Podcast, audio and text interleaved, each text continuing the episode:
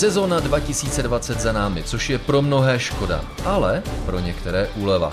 Skončila nejméně úspěšná sezona pro tým Ferrari za posledních 40 let. Asi to nebude ta nejvíce populární epizoda F1 rádio podcastu, ale na těžký rok Ferrari jsme se právě v ní zaměřili. Rozebrali jsme některá pozoruhodná čísla a statistiky, pojmenovali důvody neúspěchu, ale také pohlédli směrem do budoucnosti na doufejme lepší zítřky.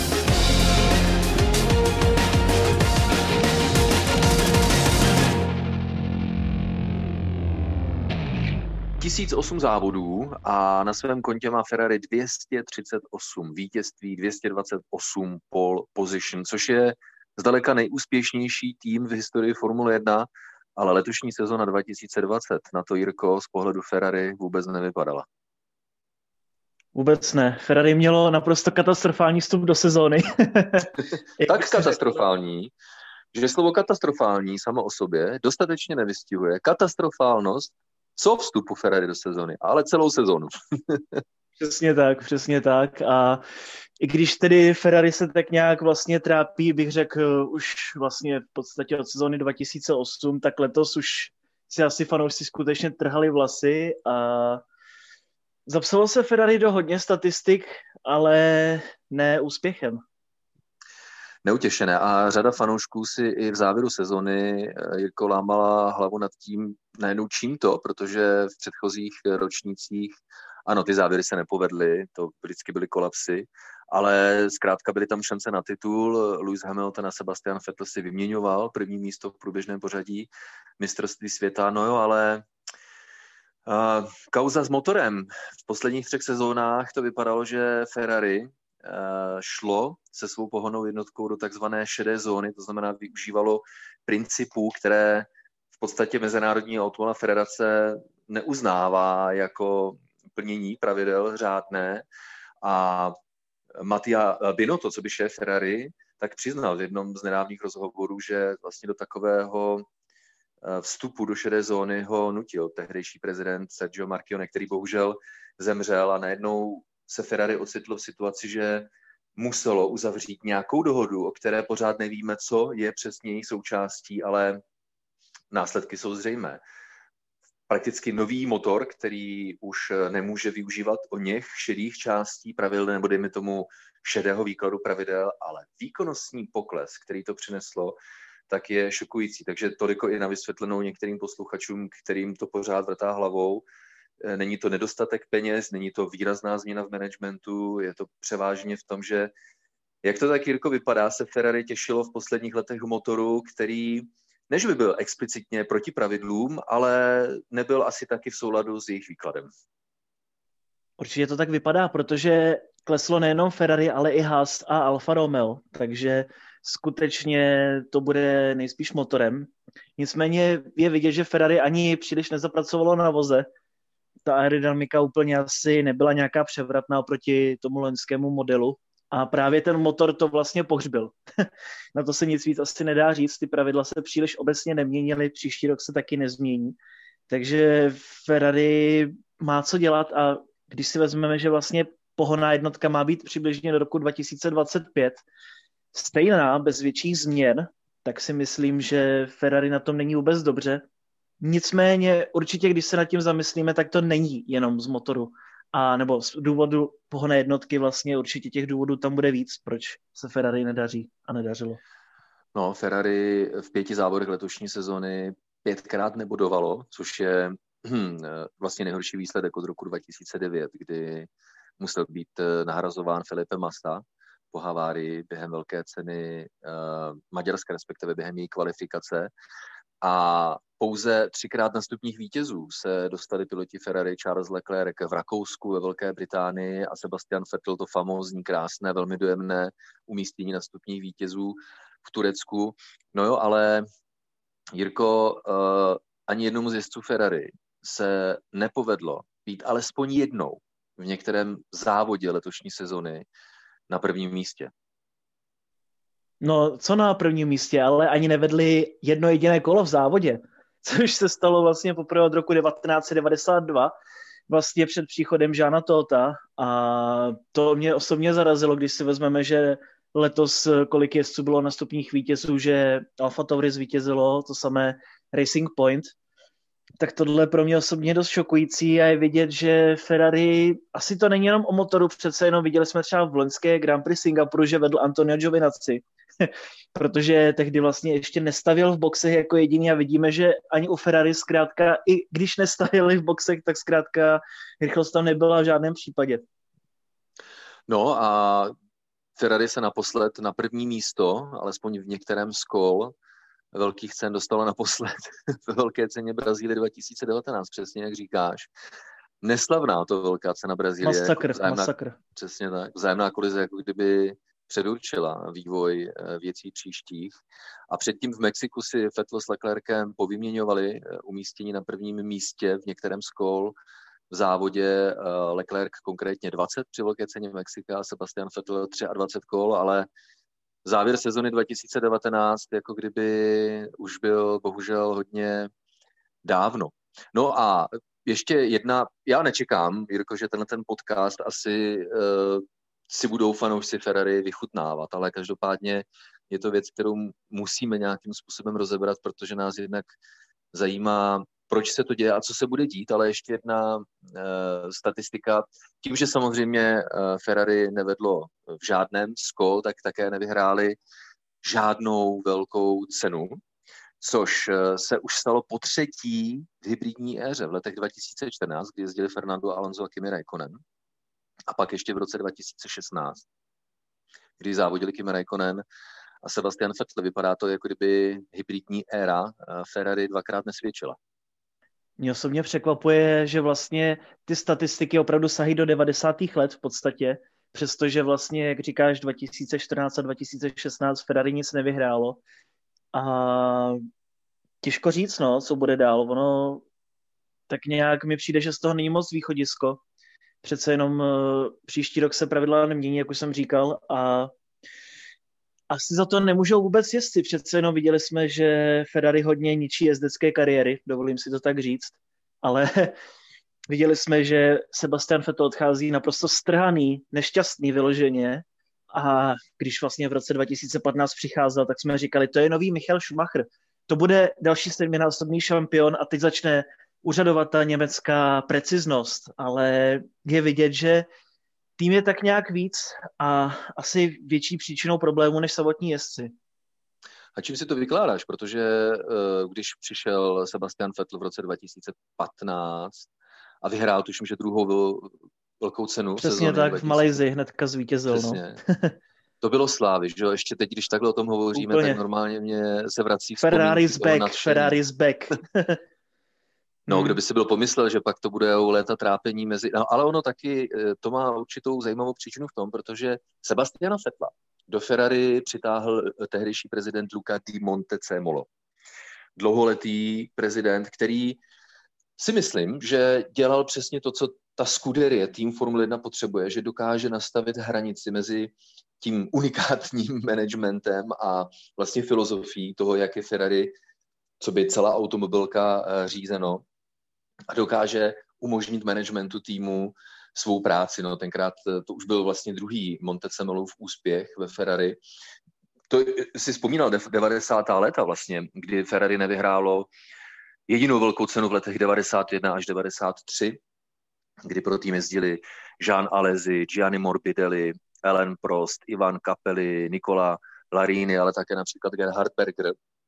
No a Luca di Montecemolo jako kdyby věděl, co tým potřebuje, takže odstínil a dal prostor Žánu Totovi, Rosu Bronovi, Rorymu Bayernovi, no a pochopitelně Michalu Schumacherovi a když odmyslíme ještě dřívější úspěchy Niky Laudy, které byly snad postaveny skoro až na něm samotném, tak po hříchu. Tohle byla jediná výraznější fáze úspěchu Ferrari v celé historii Formule 1. Schumacherova éra. Mm-hmm. No, když se nad tím zamyslíme, tak vlastně za doby Schumachera to bylo tak nějak v celé té historii, co vlastně nebyl šéfem týmu Ital. A hodně su to říká, říkali to i vlastně samotný bývalý závodníci od Ferrari. Je to takový ten typický italský chaos. Jedna ruka neví, co dělá druhá. Jestli jste měli možnost vidět film Le Mans, tak vlastně i tam Ferrari začalo zmatkovat z vlastně z jedné banální věci. A já věřím, že to tak skutečně je i dneska a že to tak vždycky bylo, že prostě ve Ferrari je politika, jsou to srdcaři, ale vlastně asi by to chtělo trošičku jinou kulturu, víc možná do toho managementu obsadit někoho, kdo není Ital, což právě Jean Todt dokazoval naprosto skvěle, vlastně tehdy rozbron, britský přístup, který tomu hodně pomohl.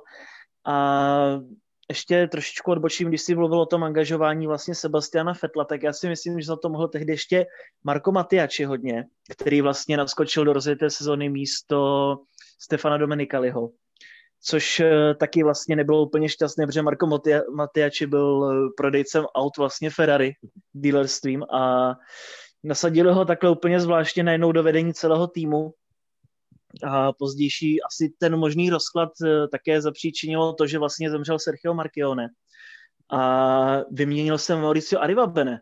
Já bych řekl, že to je, i když tohle to vlastně, jak Marchione, tak Arrivabene byli Italové, tak přece jenom bych řekl, že měli víc ten tah na branku, že to byly takový ty agresivní lídři, podobně jako tomu bylo u Tota nebo u Rosebrona, ale eh, Matia Bino to je takový měkouš asi, bych řekl. No, no, jak říkáš, to je jinak uh, Sebastiana Fetla do Ferrari přitáhl Luca di Montecemolo, který chvilku poté se vlastně stal obětí uh, jakéhosi rozvratu nebo převratu Eh, ve Ferrari, protože on byl de facto odejít po mnoha letech fungování ve Ferrari a přišel Sergio Marchione, který to pak eh, zkoušel s Markem Matiačím, ale to byl pořád také Montecalmo, uh, muž Luky Montecamola, takže pak přišel Mauricio Arrivabene. No a tím, jak bohužel také předčasně, byť ta operace byla riziková, tak předčasně zemřel Sergio Marchione a najednou se vytvořilo strašné vákum, ve kterém oni povýšili na pozici šéfa týmu Matia Binotu, ale on není manažer, on je prostě inženýr, on je motorář a nemá úplně přesně, i když ve Ferrari pracuje strašně dlouho, tak zkrátka nemá tu osobnostní vlohu a výbavu na to, aby dokázal Ferrari vést k úspěchu. Eh, Ferrari, které získalo titul naposledy v roce 2008. Ano, Kimi Raikkonen v roce 2007, ale pak ještě v roce 2008 v té šílené sezóně s šíleným závěrem vyhrál Lewis Hamilton, ale Ferrari slavilo titul mistra eh, světa v poháru konstruktérů, i když je to teda dvakrát netěžší. Takže už je to 12-leté čekání na titul mistra světa a mezi lety 1984 a 1998, tedy 15 let, Ferrari také nevyhrálo titul mistra světa, tak já jsem zvědavý, jestli se to povede, tedy Ferrari získat titul mistra světa. Další aniž by muselo překonávat vlastně tuhle smutnou šňůru 15 velkých cen bez, bez vítězství titulu. To jsou šílená čísla, zejména pro fanoušky Ferrari si myslím, protože oni zkrátka potřebují Ferrari vidět na prvních místech a myslím si, že i tomu sportu to pomáhá. Samozřejmě pokud to netrvá tak dlouho, jako, jako ve zmíněné Schumacherově éře. No, hlavně Ferrari podle mě hodně destabilizuje vždycky ten tým, buď eh, z pozice jezdců, anebo z pozice nějakých těch manažerských úloh, protože když už se tak nějak ta staj začíná stabilizovat, tak eh, vyhodí většinou toho týmového šéfa nebo vyhodí jezdce. Určitě si myslím, že za neúspěch Ferrari nemůže Sebastian Vettel a nebo Mauricio Arrivabene. Zkrátka naopak bych řekl, že vlastně díky této dvojici tak nějak Ferrari konečně zase reálně začalo bojovat o titul. Asi úplně nemůžeme brát uh, roky 2010 a 2012 jako Ferrari jako kandidáty na titul. Přece jenom Alonso, to je, je zde z jiné planety a Masa tak nějak přismrdával, ale právě, že Masa dokazoval, že tehdy Ferrari na tom nebylo úplně dobře, že to byl většinou tak eh, třetí nejrychlejší tým ale myslím si, že v sezónách 2017-18 právě, když tam byl Vettel a Arriva Bene, tak se ukazovalo, že to auto je chvílemi nejrychlejší. Jenže teďko tak nějak se to vystřídalo, Matia Bino to tam byl hozený, stejně tak eh, teď byl naopak zase vyhozený Sebastian Vettel, který měl ty kvality lídra A přichází tam Carlos Sainz, který si zase bude muset zvykat na prostředí Charles Leclerc, i když tam byl teď druhou sezonu, tak si také pořád musí zvykat, je to stále nováček. A mně přijde, že Ferrari zkrátka tak nějak neví, co má dělat k tomu, aby se zlepšilo. No je to i těžké pro Sebastiana Fetla, protože jak jsme už dvakrát zmínili, tak Montezemolo si ho přitáhl a v momentě, kdy Fetl začal závodit pro Ferrari, tak se mu vlastně zmínil management. Zmínili se mu lidi, se kterými on se dohodl na způsobu práce, na filozofii té spolupráce. A po náznacích úspěchu, že by to mohlo do, dopadnout, tak se to tam prostě začalo sypat a myslím si, že osobnosti Sebastiana Fetla vlastně nevyhovoval ten, ten styl a způsob práce a ta frustrace přicházela a byla čím dál větší. Sebastian Vettel opouští Ferrari po šesti letech a vlastně 119 účastech, což je o šest víc, než absolvoval pro Red Bull, jenomže Sebastian Vettel pro Red Bull vyhrál 38 e, eh, závodů oproti 14 vítězstvím, které získal pro Ferrari.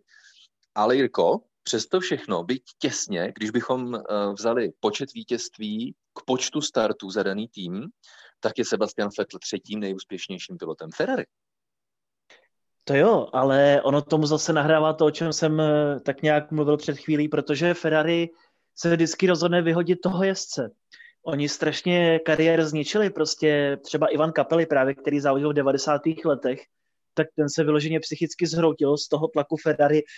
Myslím si, že i Felipe Massa, ten vlastně ještě Alonso na něj tlačil, i když si myslím, že Ferrari tak nějak samo o sobě upřelo tu pozornost na Alonza a i Rubens Barrichello také, všichni tyhle ti jezdci.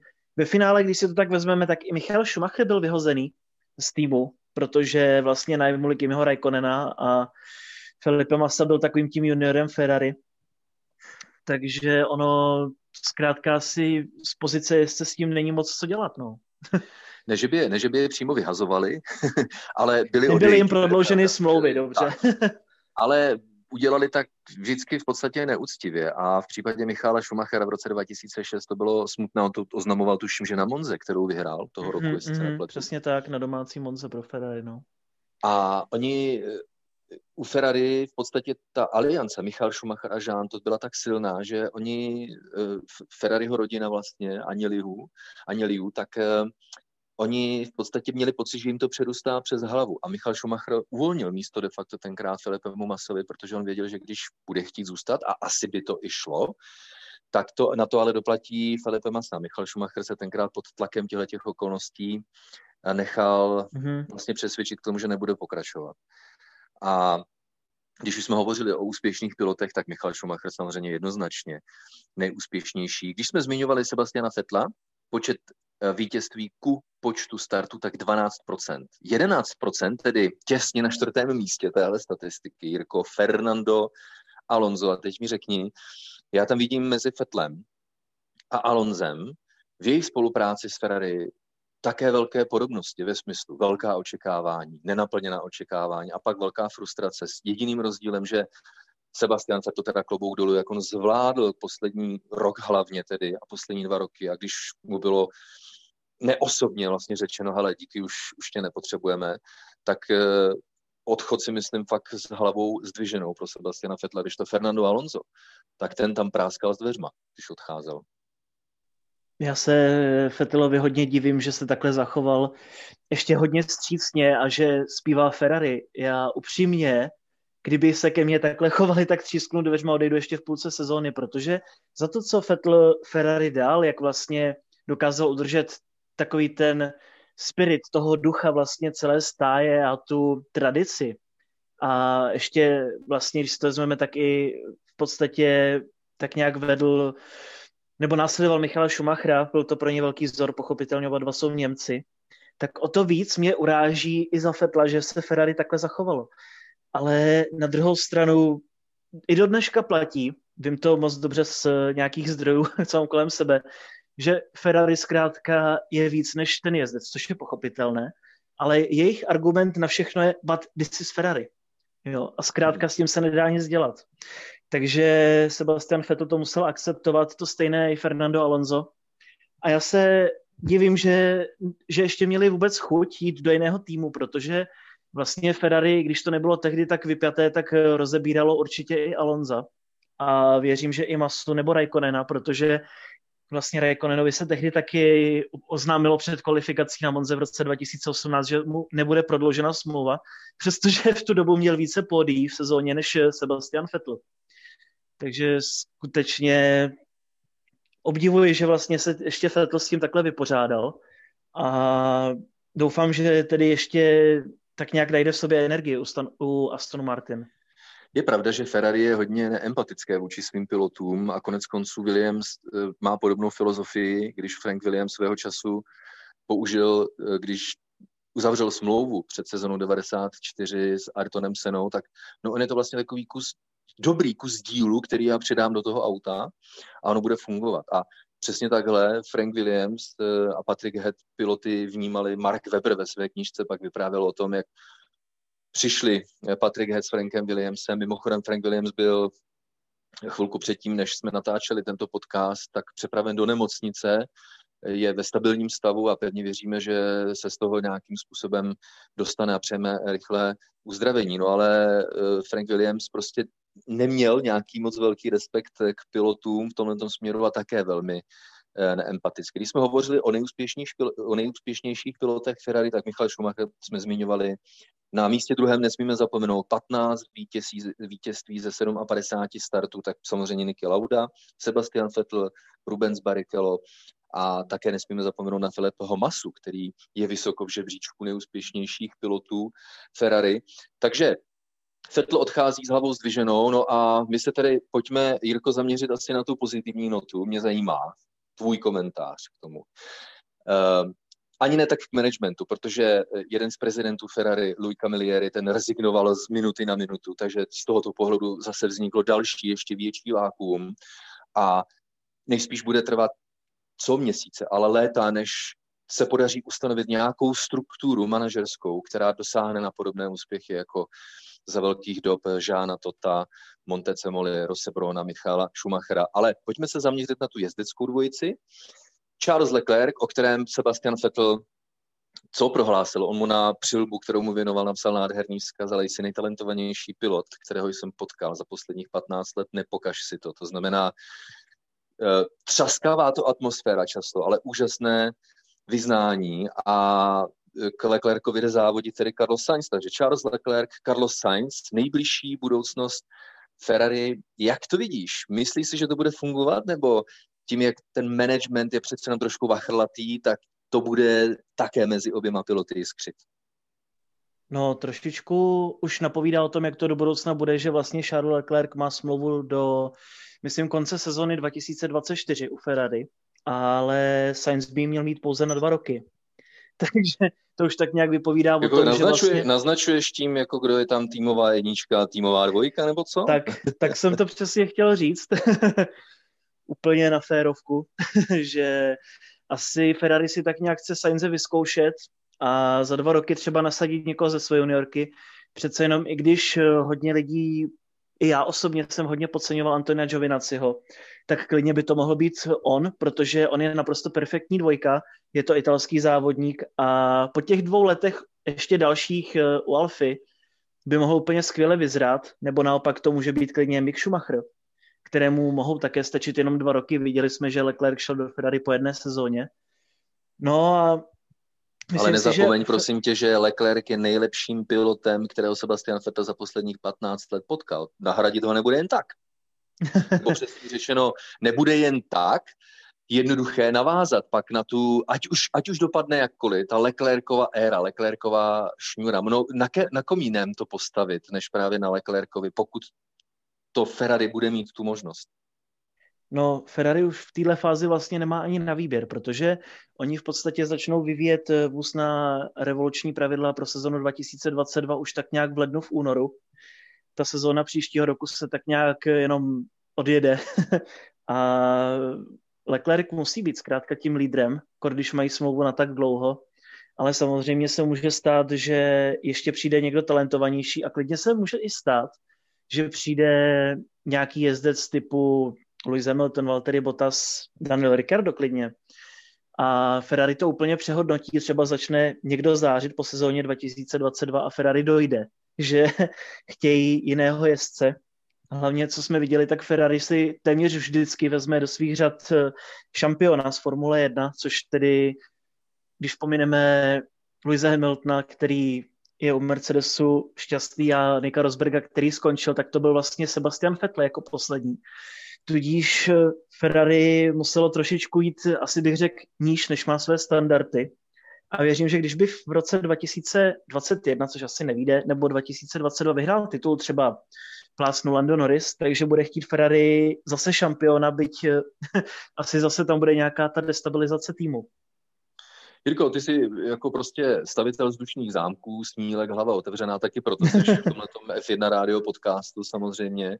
No, je to konec velmi těžkého roku pro fanoušky Ferrari, ale my budeme doufat a budeme vám přát samozřejmě, aby přišly lepší let a konec konců ty prodlevy neúspěchů nebo mezi úspěchy Ferrari byly v minulosti docela dlouhé, takže do jisté míry na to možná fanoušci Ferrari jsou zvyklí, ale budou mít eh, od příštího roku velmi kvalitnou, kvalitní jezdeckou dvojici. Charles Leclerc a Carlos Sainz a Bůh ví, třeba se stane nějaký zázrak, otevře se nebe a Ferrari začne vážně přemýšlet nad zcela novou koncepcí managementu, strukturou, která by pak v dalších letech v nějakém 3, 4, 5 letém programu mohla vrátit Ferrari na výstupní, na stupně vítězů, eh, k vítězství ve velkých cenách a pak potažmo samozřejmě také na tituly mistra světa. Tak Jirko, to je přesně to, co já bych našim posluchačům F1 rádia a hlavně fanouškům Ferrari z celého srdce přál. Určitě, protože fanoušků Ferrari bych řekl, že je stále nejvíce po celém světě a jako sice na jednu stranu je to negativní, ale na druhou stranu, but this is Ferrari. A zkrátka je to nejstarší tým Formule 1, má to neuvěřitelnou tradici a je to ten tým, který tak nějak drží Formule 1 pohromadě. Přece jenom bychom se asi nedokázali představit Formule 1 bez Ferrari. A proto bych jim přál nějaký úspěch, aby zase to přitáhlo fanoušky, vyvolalo to ty emoce a konečně jsme měli nějaké to vyrovnanější závodění asi. Přejeme určitě, přejeme určitě z celého srdce a pevně věříme, že ty úspěchy přijdou. Tak tohle bylo ohlednutí, možná ne úplně pozitivně laděné, ale jak říkáš, pokud to má být lepší, tak je potřeba se začít odrážet od nějaké nízko posazené úrovně, ve které Ferrari se teďka určitě nachází. Moc krát vám děkujeme za vaši pozornost a my vám můžeme slíbit, že se s Jirkou Koštou potkáme u dalších epizod F1 Rádia, u dalších a pevně věříme, že podstatně optimističtějších témat.